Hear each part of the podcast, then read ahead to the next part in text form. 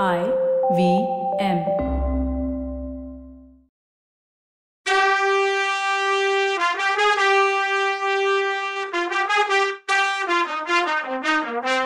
வணக்கங்க. நான் கவிதா பேசுறேன். வெல்கம் டு கதை பாட்காஸ்ட் பொன்னியின் செல்வன். இது episode number one ninety one Madhuranthakathevar Chola சிம்மாசனத்தை தியாகம் பண்ண வேண்டிய அவசியம் இல்லைன்னு சொல்லிட்டு இருக்கார் பொன்னியின் செல்வர் அவர் சொன்னதை கேட்டு அந்த ரூம்ல இருந்த மூணு பேரும் தகைச்சு பிரமிச்சு போய் நின்னாங்க. அவங்கள முதல்ல தெளிஞ்சவர் பிரம்மராயர் தான். இளவரசே நீங்க இப்ப சொன்ன வார்த்தைங்க எல்லாம் காவியத்திலையும் இதிகாசத்திலையும் இடம்பெறணும். கருங்கல்லுலையும் செப்பிட்டுலையும் பொன் எழுத்துக்களால பொறிக்கப்பட வேண்டியது. ஆனா அதை இங்க உள்ள நம்ம மட்டும் முடிவு செஞ்சிட முடியாதே. சக்கரவர்த்தியையும் மற்ற சிற்றரசர்களையும் கலந்து ஆலோசிக்கணும். பின்னாடி ஒரு காலத்துல உண்மை வெளியானா மக்கள் என்ன சொல்லுவாங்கன்னு கொஞ்சம் யோசிச்சு பார்க்கணும். இளவரசே மகாசபை கூடுறதுக்கு இன்னும் மூணு நாள் இருக்கு. அது வரைக்கும் நாம எல்லாருமே நிதானமா ஆழமா இத பத்தி யோசிச்சு பார்க்கலான்னு சொன்னாரு அனிருத்த பிரம்மராயர். இவங்க எல்லாரும் இங்கே பேசிட்டே இருக்கட்டும். நாம எல்லாரும் ரொம்ப நாளா ஒரு கேரக்டர் மறந்தே போயிட்டோம். அவங்க இல்லைன்னா பொன்னியின் செல்வரும் இல்லை கதையும் இல்லை. நம்ம இளைய பிராட்டி குந்தவை தான் அது. அவ பான் வித் த சில்வர் ஸ்பூன்னு சொல்லுவாங்கல்ல அது மாதிரி செல்வ செழிப்புல வளர்ந்தவ. அழகுல ரதியையும் அறிவுல கலைமகளையும் அதிர்ஷ்டத்துல திருமகளையும் ஒத்தவ. சோழ நாட்டுல கடைசி குடிமக்கள் வரைக்கும் அவளை போற்றுனாங்க. மரியாதை வச்சிருந்தாங்க அவ மேல. அரண்மனையில அவ காலால இட்டத தலையால செய்ய காத்துட்டு இருந்தாங்க. சிற்றரசர்கள் தங்களோட வம்சத்துல வந்த இளவரசிங்களுக்கு குந்தவியோட தோழி பொண்ணா ஆகிற பாக்கியம் கிடைக்காதான்னு ஏங்குனாங்க. பாரத நாட்டுல அந்த நாள்ல பேரரசர்களா இருந்த பட்டத்துக்கு உரிமை உள்ள அரசகுமாரங்க எல்லாமே குந்தவையோட கடைக்கண் பார்வை கிடைக்காதா கைய பிடிக்கிற பாக்கியம் கிடைக்காதான்னு ஏங்குனாங்க. அவ்வளோ சகல பாக்கியமும் வரமா கிடைச்ச குந்தவை சோகக்கடல்ல மூழ்கி இருந்தா. ஆதித்த கரிகாலனுக்கு அவ செஞ்ச எச்சரிக்கையெல்லாம் வீணா போச்சு. சம்போரையர் மாளிகைக்கு அவன் போக வேணான்னு அவ அவசர செய்தி சொல்லி அனுப்பியிருந்தும் அவ வார்த்தைக்கு எப்பவுமே ரொம்ப மதிப்பு கொடுக்கிற அண்ணனா இருந்த ஆதித்த கரிகாலர் அந்த வார்த்தையை கேட்காம கடம்பூர் அரண்மனைக்கு போனார். அங்க மர்மமா இறந்தும் போனார். நந்தினி கரிகாலனுக்கும் தனக்கும் அருள்மொழிக்கும் கூட பிறந்தவன்னே அவ நம்பியிருந்தான் ஆனா நந்தினி ஏதோ ஒரு காரணத்துக்காக அவன் மேல வஞ்சம் வச்சிருந்தான்னு குந்தவைக்கு தெரிஞ்சிருந்தது. நந்தினி கையால மட்டும் கரிகாலன் இறந்திருந்தா அதை விட கேவலம் சோழ வம்சத்துக்கு இல்லைன்னு தோணுச்சு அவளுக்கு. கரிகாலன் இறந்ததுக்கு அப்புறம் நந்தினி என்ன ஆனான்னு தெரியல. கரிகாலன் ஒரு அருமையான தலைவன். அவனை பறி கொடுத்தது அவளுக்கு தாங்க முடியாததா இருந்தது. உயிர் போய் ரெண்டு நாளைக்கு அப்புறம் கூட கரிகாலர் திருமுகத்துல இருந்த வீர கலைய நினைச்சு நினைச்சு உருகுனான் ஆஹா அந்த மாவீரன் என்ன கனவெல்லாம் கண்டு வச்சிருந்தான்? கரிகால் வளவன மாதிரி இமயமலை வரைக்கும் போய் புலிக்கொடி நாட்டணும்னு சொல்லிக்கிட்டே இருப்பானே. அப்படிப்பட்டவனோட உடம்பு அரை நாழிகையில எரிஞ்சு சாம்பலா போயிடுச்சே. சோழ நாட்டுல மண்ணோட மண்ணா போயிடுச்சே. அப்படி கலந்த மண்ணிலிருந்து ஆயிரம் ஆயிரம் வீரர்கள் தோன்றுவாங்க. அவங்க நாலு திசைக்கும் கடல் கடந்து தூர தேசத்துக்கும் போய் போர் புரிஞ்சு சோழ சாம்ராஜ்யத்தை எல்லைய பெருசா பண்ண போறாங்க. போற இடத்துல எல்லாம் வானளாவிய கோபுரத்தை உள்ள கோயில கட்டுவாங்க. அதெல்லாம் என்னென்னைக்கும் சோழரோட பெருமைய காலா காலத்துக்கும் எடுத்து சொல்லும். தமிழையும் தமிழ் கலைகளையும் சைவ வைஷ்ணவ சமயங்களையும் பரப்புவாங்க. மூவர் எழுதின தேவார பாடல்களும் கடல் கடந்து நாடுகள் எங்கும் ஒலிக்கும். வெற்றிவேல் வீரவேல்னு வெற்றி முழக்கங்கள் கேட்கும். இதெல்லாம் கனவில்ல நடக்கக்கூடியதுதான். அருள்மொழிவர்மர் பிறந்த வேலை பத்தின விசேஷம் பத்தி பெரியவங்களும் ஜோசியக்காரங்களும் அனுபவம் உள்ள தாய்மார்களும் சொல்லியிருக்கிறதெல்லாம் உண்மையானா? கரிகாலன் கண்ட கனவு எல்லாம் அருள்மொழி மூலமா நிறைவேறும். ஆனா அதுக்கு எத்தனை இடைஞ்சல் குறுக்க கங்கனை கட்டிக்கிட்டே நிக்குது?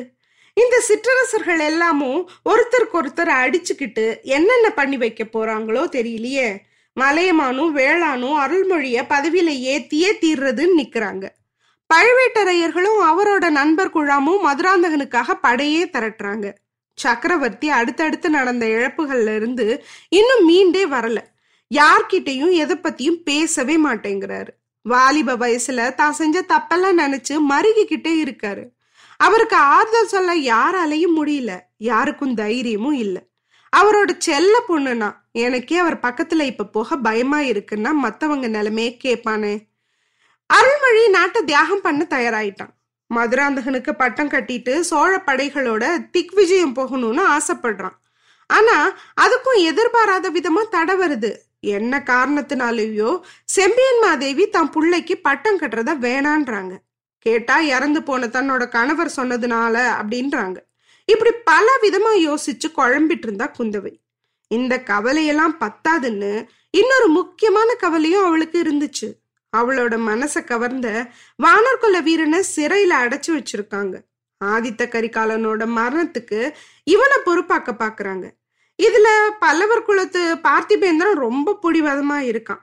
தாத்தா மலையமான் வேணும்னா நான் சொன்னா கேட்டுப்பாரா இருக்கும். ஆனா எல்லாரும் சந்தேகப்பட்டு அவரை புடிச்சு உள்ள போட்டிருக்கும் போது ஒரு பொண்ணு நான் எப்படி தலையிடுறது அதுல? அண்ணா ஆதித்த கரிகாலனை விட இடையில வந்த வந்தியத்தேவன் மேல எனக்கு ரொம்ப அக்கறை இருக்கேன்னு யாராவது நினைச்சிட்டா? அதை விட கெட்ட பேர் வேறன்னு எனக்கு வேணும். இதுல பார்த்திவேந்தன் வேணும்னே இப்படி ஏதாவது பரப்பக்கூடியவன் தான். கரிகாலர் கொலை செய்யப்பட்டு கிடந்த இடத்துல வந்தியத்தேவனை கந்தமாறனும் சம்புவரையரும் கையும் களவுமா புடிச்சாங்கன்னு பார்த்திபன் சொல்றான். ஆனா நான் தானே அவர்கிட்ட ஒரு நிமிஷம் கூட கரிகாலனை விட்டு பிரியக்கூடாதுன்னு சொல்லி அனுப்பியிருந்தேன். அதுக்காக தான் அவர் கரிகாலன் கூடயே இருந்திருக்கணும். ஆதித்த கரிகாலனை கொலகாரங்க கிட்ட இருந்து காப்பாத்துறதுக்கு முயற்சி பண்ணி அதுல தோத்து போயிருக்கணும். ஆனா நடந்த உண்மைய எப்படி தெரிஞ்சுக்கிறது? அவரை ஜெயில இருந்து வெளியில கொண்டுட்டு வந்தா வீணா சந்தேகமும் பழி சொல்லும் வரும். என்னை பத்தி யாரும் எதுவும் சொல்ல முடியாது. சொன்னாலும் கவலை இல்லை. ஆனா கரிகாலன் மரணத்துக்கு அருள்மொழிதான் காரணம்னு ஒரு கூட்டம் ப்ரூவ் பண்ணணும்னு நினைக்குது. அவசரப்பட்டு ஏதாவது செஞ்சுட்டு அப்புறம் அந்த கூட்டத்துக்கு வெறும் வாய்க்கு அவல் கிடைச்ச மாதிரி ஆயிடக்கூடாதுல்ல? தேவி ஜெகன்மாதா பிறந்ததுல இருந்து எந்த கவலையும் இல்லாம இருந்த எனக்கு எப்பேற்பட்ட சோதனையை கொடுத்துட்டேன்னு உள்ளுக்குள்ள குந்தவை புலம்பி புண்ணாகிட்டு இருந்தா. எப்ப கரிகாலனோட மரண செய்தியும் வந்தியத்தேவர் அதுல சம்பந்தப்பட்டிருக்காருன்னு செய்தியும் வந்துச்சோ அதுல இருந்து அவளுக்கு ஒரு பொட்டு தூக்கம் இல்லை தூங்க முடியல. இந்த சிக்கல்ல இருந்து எப்படி வெளியில வர்றதுன்னு யோசிச்சு யோசிச்சு அவளை வேணான்னு தள்ளுபடியும் பண்ணிட்டு இருந்தா. அவ உயிருக்கு உயிரான தோழி வானதி கிட்ட கூட அவ மனசு விட்டு பேசல. வானதிக்கும் குந்தவியோட மனநிலைமை புரிஞ்சிருந்தது. அவ எதுவும் பேசாமலும் கேட்காமலும் அமைதியா இருந்தா. ஆனா குந்தவிக்கு பக்கத்திலேயே நிழல் மாதிரி இருந்தா. இப்படி சமயோசிதமா குந்தவியோட சிந்தனைய கொஞ்சம் கூட டிஸ்டர்ப் பண்ணாம ஜாக்கிரதையாவே நடந்துகிட்ட வானதி ஒரு நாள் அக்கா அக்கா உங்களை பார்க்க கண்ணீரும் கம்பளையுமா ஒரு பொண்ணு வந்திருக்கா? பார்த்தா பாவமா இருக்குன்னு சொன்னான் குந்தவிக்கு ஆச்சரியம். யாரு? என்ன விஷயம்? அப்படின்னு கேட்டியான்னு கேட்டா. கேட்டேன்க்கா. அதை சொன்னா உங்களுக்கு எரிச்சல் வருமோ என்னவோ? சம்போரையர் பொண்ணு மணிமேகலையா? சின்ன பழுவேட்டரையர் மாளிகையில சம்போரையர் குடும்பத்தை சரியில வச்சிருக்காங்க. இவ ஒருத்தருக்கும் தெரியாம வழி கேட்டுட்டு ஓடி வந்திருக்கா. என்ன விஷயம்னு கேட்டா உங்ககிட்ட தான் சொல்லுவேன்றா.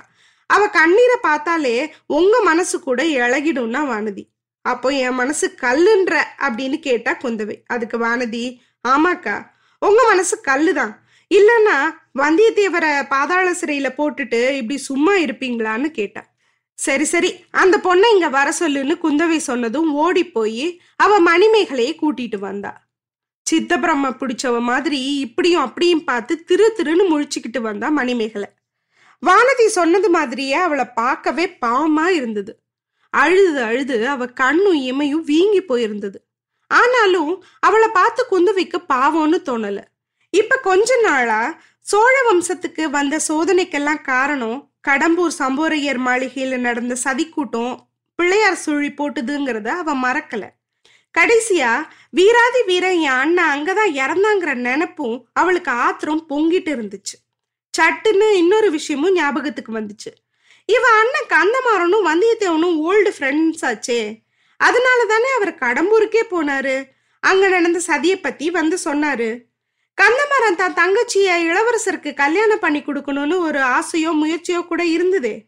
அந்த பொண்ணு இவ்வளவுதான் இருக்கணும்னு யோசிச்சா குந்தவை. இது நினைவு வந்ததும் அவன் மேல ஒரு கரிசனம் வந்துச்சு குந்தவைக்கு. ஆஹா இவ எதுக்கு என்ன தேடிட்டு வந்திருக்கா? அப்பாவுக்காகவும் அண்ணனுக்காகவும் பறிஞ்சு பேச வந்திருக்காளோ? இல்ல கரிகாலனுக்கு கல்யாணம் பண்ணி கொடுக்கணுங்கிற பேச்சுவார்த்தையில கரிகாலன் கிட்ட மனசை கொடுத்திருப்பாளோ? தான் கல்யாணம் பண்ண நினைச்சவன் இறந்து போயிட்டான்னு இவ புத்தி தடுமாறிருச்சோ? இல்ல இல்ல. ஒருவேளை இப்படி இருக்குமோ?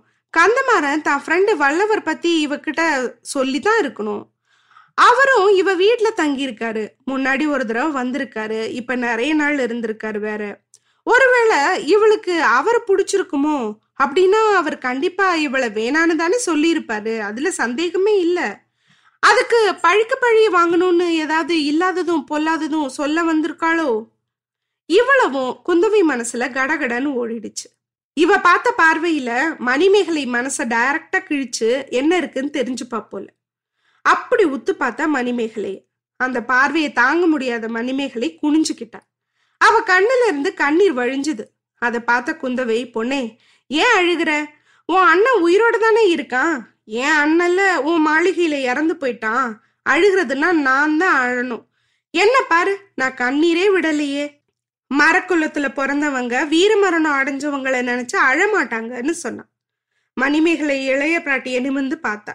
தேவி என் அண்ணன் வாழ்முனையில இறந்திருந்தா நான் இப்படி அழமாட்டேன். ஆனா இறந்தவர்னு மேல சொல்ல முடியாம விம்முனா.